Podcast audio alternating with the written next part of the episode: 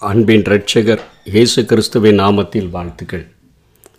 இந்த நாளிலும் ஏசாயா தீர்க்கதரிசியின் புத்தகம் பத்தொன்பதாம் அதிகாரத்தில் உள்ள வசனங்களை நாம் தியானிக்கப் போகிறோம்.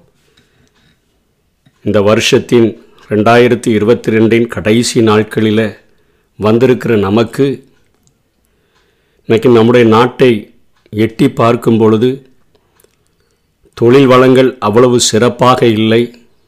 தொழில் ஸ்தலங்கள் அத்தனையான ஒரு சிறப்புடன் காணப்படவில்லை. மக்களுடைய மனதிலே ஒரு மிகப்பெரிய சோர்வு ஒரு விரக்தியோடு காணப்படுகிற சூழ்நிலையில் வானத்தையும் பூமியையும் உண்டாக்கின ஆண்டவரை நாம் நோக்கி பார்க்கும் பொழுது அவருடைய எண்ணங்கள் அவருடைய மனநிலைகள் அவருடைய பாரங்கள் எப்படி இருக்கிறது என்பதை புரிந்து கொண்டோம் என்று சொன்னால் நம்மை ஆயத்தப்படுத்தி ஆண்டவருக்கென்று நாம் கிரியை செய்கிறவர்களாக மாற முடியும். இந்த வருஷத்தின் கடைசியில் வந்திருக்கிற நம்மை ஆண்டவர் என்ன செய்ய விரும்புகிறார் என்பதை தெரிந்து கொண்டு நாம் நம்முடைய வாழ்க்கையை மாற்றி அமைத்தால் நிச்சயமாக ஆண்டவரிடத்திலிருந்து நாம் ஆசீர்வாதங்களை பெற்றுக்கொள்ள முடியும்.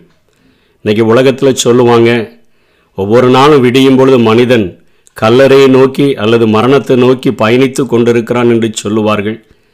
உண்மை என்ற போதிலும் இன்றைக்கு ஆண்டவரை அறிந்த பிள்ளைகளுக்கு மத்திய ஆகாயத்தில் என் ஆண்டவராகிய இயேசு கிறிஸ்து மணவாளனாக வெளிப்படும் பொழுது சபையாகிய மணவாட்டி அந்த ரகசிய வருகையில் அந்த சத்தத்தை கேட்டு பிரதான தூதன் எக்காலம் ஊதுகிற அந்த சத்தத்தை கேட்டு அவரோடு கூட எடுத்து கொள்ளப்பட்டு ஒரு நொடி பொழுதில் ஒரு இமை பொழுதில் மறுரூபமாக்கப்பட்டு அவரோடு கூட வாழ்கிற வாழ்க்கையை நோக்கித்தான் வாழ்க்கை நகர்ந்து கொண்டிருக்கிறது என்பதை நாம் திட்டமும் தெளிவுமாக விசுவாசித்து நாம் அறிக்கை செய்ய முடியும்.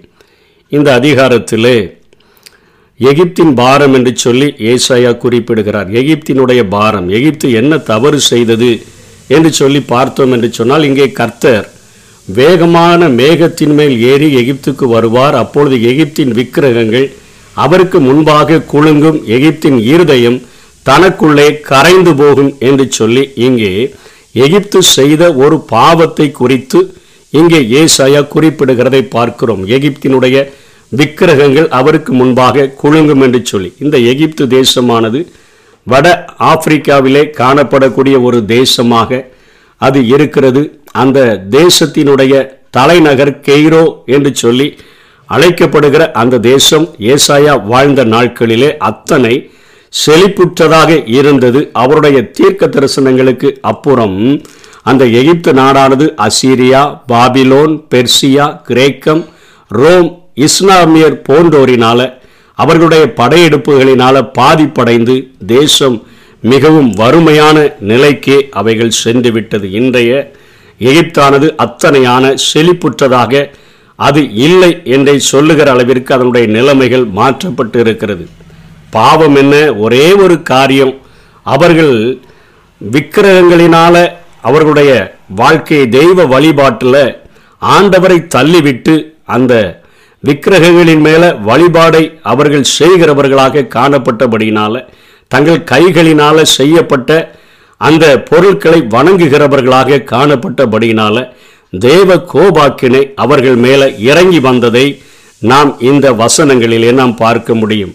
எப்படி? ரோமர் ஒன்றாம் அதிகாரம் இருபத்தி ஓராம் வசனம் இருபத்தி ரெண்டாம் வசனம் இருபத்தி மூன்றாம் வசனத்தில் பவுல் ரோமாபுரிக்கு எழுதும்பொழுது எழுதுகிறார் அவர்கள் தேவனை அறிந்தும் அமலரை தேவன் என்று மகிமைப்படுத்தாமலும் ஸ்தோத்தறியாமலும் இருந்து தங்கள் சிந்தனைகளினாலே வீணரானார்கள்.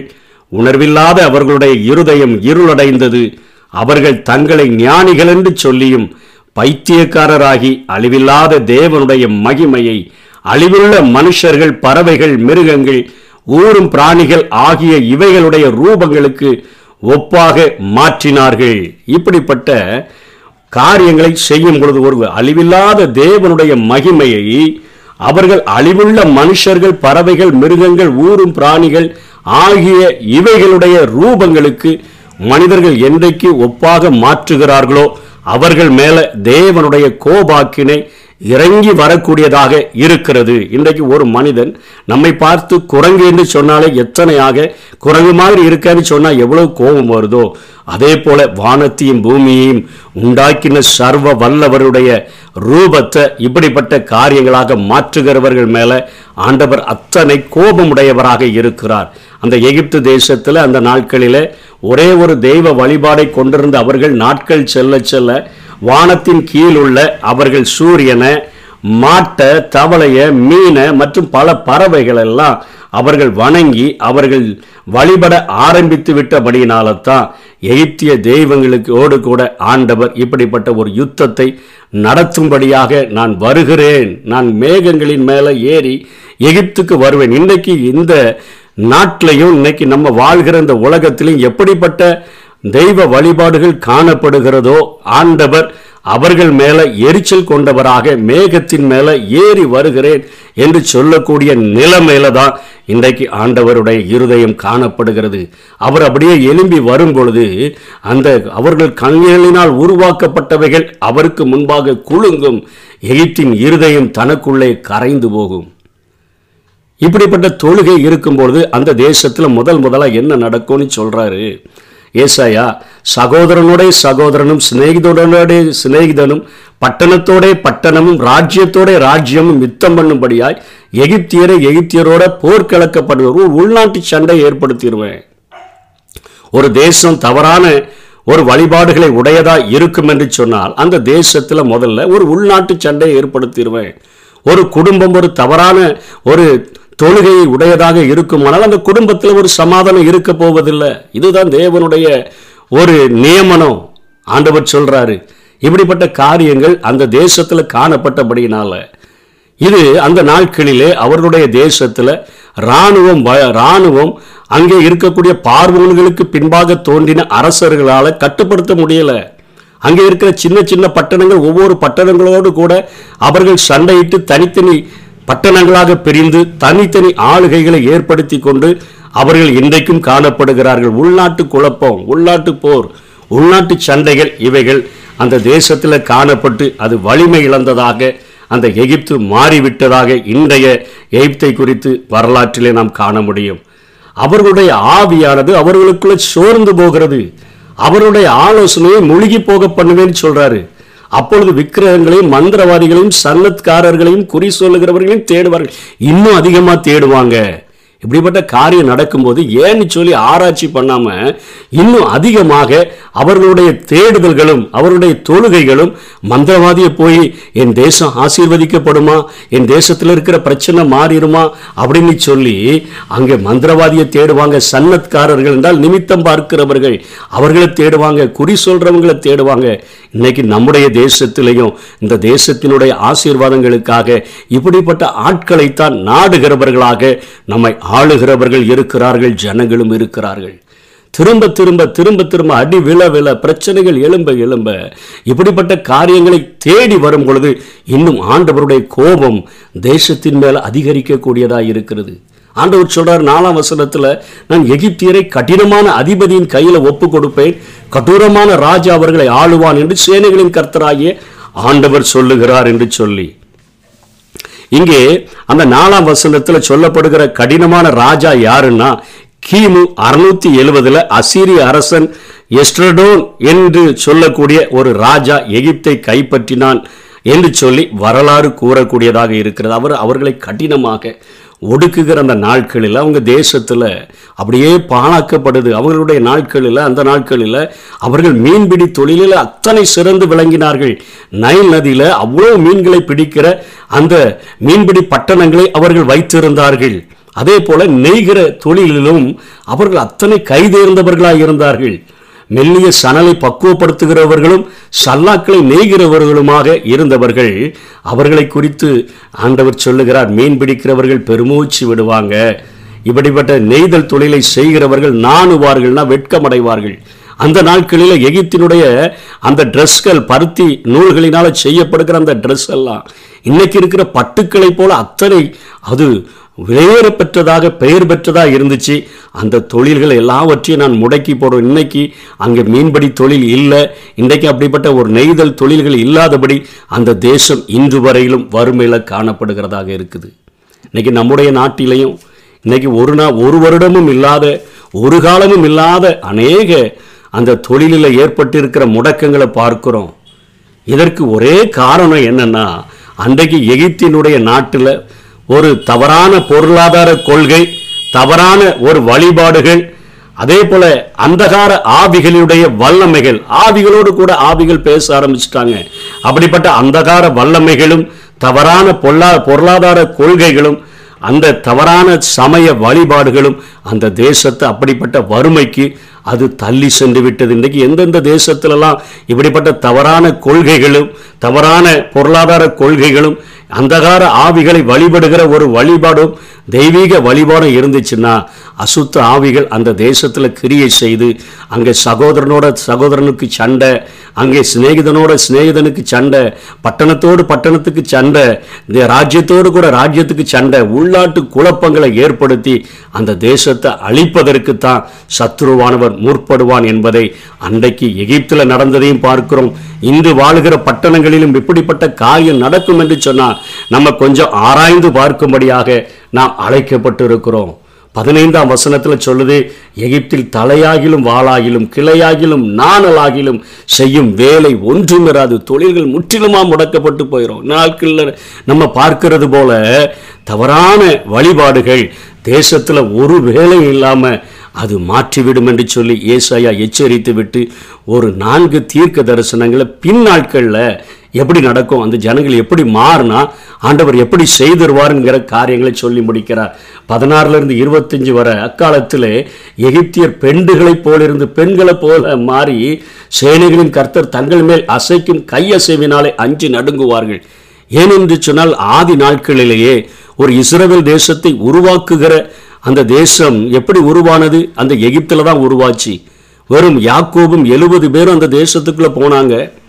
அது திரும்ப ஆண்டவர் அவர்களை கொண்டு போய் வரும்பொழுது கிட்டத்தட்ட இருபது லட்சம் பேர் அங்கிருந்து வெளியே வருகிற அளவிற்கு ஆண்டவர் ஓங்கிய புயத்தினால பலத்த கரத்தினால எகிப்திலிருந்து தான் தன்னுடைய ஜனங்களை கொண்டு வந்து காணானில குடியேற்றி வைத்து அங்கே இஸ்ரேல் நாட்டை அவர்களுக்கு உருவாக்கி கொடுத்தார். இன்றைக்கு ஒரு இஸ்ரேல் நாடு உருவாவதற்கு காரணமே எகிப்து தான் அங்கிருந்து தான் ஆண்டவர் இங்கே ஜனங்களை கொண்டு வந்தார். இப்போ அந்த ஜனங்களுக்கு அவங்கள பார்வோனே அவனுடைய சேனைகளை கடலில் அமிழ்த்து போட்டாரு அப்படிப்பட்ட காரியங்களை இப்போ அறிந்து கொள்ள ஆரம்பிப்பாங்க. அப்படி அறிந்து கொள்ளும் பொழுது கர்த்தருடைய ஓங்கிய புயத்தை கையசவே பார்த்து அவங்க அஞ்சு நடங்கிட்டு அவங்க என்ன செய்வாங்கன்னா அவர்கள் நிர்ணயித்து கொண்ட ஆலோசனை நிமித்தமாக அவங்க பயந்துட்டு யூதாவுக்கு ரொம்பவும் பயப்பட்டு திடுக்கிடுவாங்க பதினெட்டாம் வசனத்தில். அவங்க என்ன செய்வாங்க என்று சொல்லுகிற காரியம் பதினெட்டு பத்தொம்போதில் அக்காலத்தில் எகிப்து தேசத்தின் நடுவிலே கர்த்தருக்கு ஒரு பலிபீடமும் அதன் எல்லை அருகே கர்த்தருக்கு ஒரு ஸ்தம்பமும் உண்டாயிருக்கும். அந்த நாட்களில் பலி செலுத்துகிறது தானே ஏசாயா அறிந்திருந்தார். அதே போல பலி செலுத்துகிறதற்கு என்று சொன்னால் இந்நாட்களில் அவைகள் ஸ்தாபிக்கப்படுகிறதா இருக்கும் பொழுது கர்த்தருக்கென்று உதடுகளின் கனியாகிய ஸ்தோத்திர பலியை செலுத்துக்கக்கூடிய ஒரு ஆராதனை ஸ்தலமும் ஸ்தம்பமும் எருசு அங்கே எகிப்தினுடைய நடுவில் உண்டாயிருக்கும். முதல்ல பயப்படுவாங்க. யார் நிமித்தமா இந்த தண்டனை வருது என்பதை உணர்ந்து கொள்ளுவார்கள். உணர்வை ஆண்டவர் முதல்ல ஏற்படுத்துவார். அதற்கப்புறம் சிறிது கால ஒடுக்கப்படுதலின் போது அவங்க தேவனை தொழுது கொள்கிறதற்கு பலிபிடங்களை கட்டி ஒரு தூண ஸ்தம்பம் என்பது தூணை குறிக்கிறது. நினைவு தூண்களை அவர்கள் ஸ்தாபிப்பார்கள் என்று சொல்லப்படுகிறது. அதைத் தொடர்ந்து எகிப்தியர்கள் தேவனை நோக்கி முறையிடும் பொழுது அவர்களுக்கு தேவன் ஒரு இரட்சகரை அனுப்புவதுடன் அநேகர் கர்த்தரிடத்தில் திரும்புவார்கள். ஒரு சேவியரை ஒரு டிஃபெண்டரை அதாவது ஒரு ரட்சகரை ஒரு பாதுகாக்கிறவரை அவர்களுக்கென்று ஆண்டவர் ஏற்படுத்துவார் என்று சொல்லி அவர்கள் கண்டுகொள்வார்கள். இது யாரை குறிக்கிறது? இயேசு கிறிஸ்துவை குறிக்கிறது. ஒரு ரட்சகராக ஒரு பாதுகாக்கிறவராக அந்த ரட்சகரை முழுமையாக அவர்கள் அறிந்து கொள்வார்கள். அப்படி அறிந்து கொள்ளும்போது அக்காலத்தில் இருபத்தி மூன்றாம் வசனத்தில் எகிப்திலிருந்து அசிரியாவுக்கு போகிற பெரும்பாத ஹைவே அது உண்டாயிருக்கும். அசிரியர் எகிப்தியருக்கும் எகிப்திய அசிரியருக்கும் தொழில் ஸ்தலத்துக்காக இல்லை. அவர் எதுக்காகன்னா ஆராதனை செய்யும்படியா இந்த நாட்டிலிருந்து அங்கேயும் அந்த நாட்டிலிருந்து இங்கேயும் வருவாங்க. அக்காலத்தில் இஸ்ரவேல் எகிப்தோடும் அசிரியாவோடும் மூன்றாவதாக பூமியின் நடுவில் ஆசீர்வாதமாக இருக்கும். எருசலேமுக்கும் அங்கே பெரும்பாத ஹைவே போடப்பட்டு ஆண்டவரை ஆராதிப்பதற்காக ஜனங்கள் கடந்து செல்வார்கள். கடைசியாக ஆண்டவரையே ஏசையா மூலமாய் ஒரு அருமையான வாக்கு தத்துவத்தை கொடுக்கிறாரு.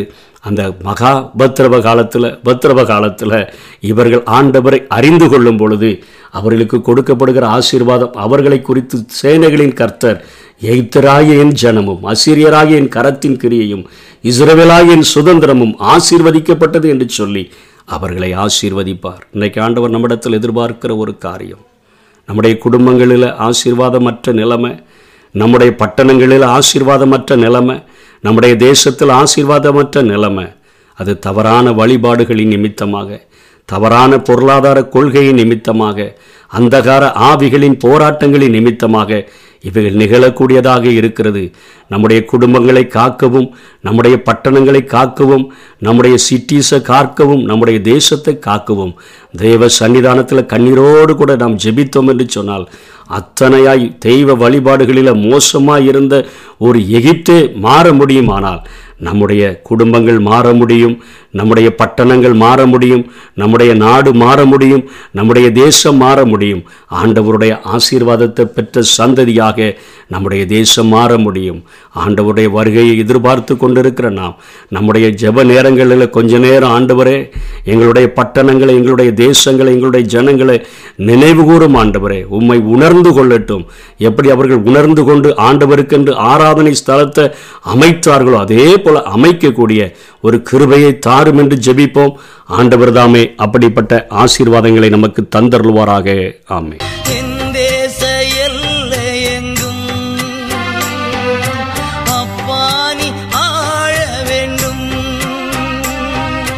வறுமை எல்லாம் மாறணும். தேசத்தின் வறுமை எல்லாம் மாறணும். வன்முறை எல்லாம் ஒழியணும் வன்முறை எல்லாம் ஒழியணும்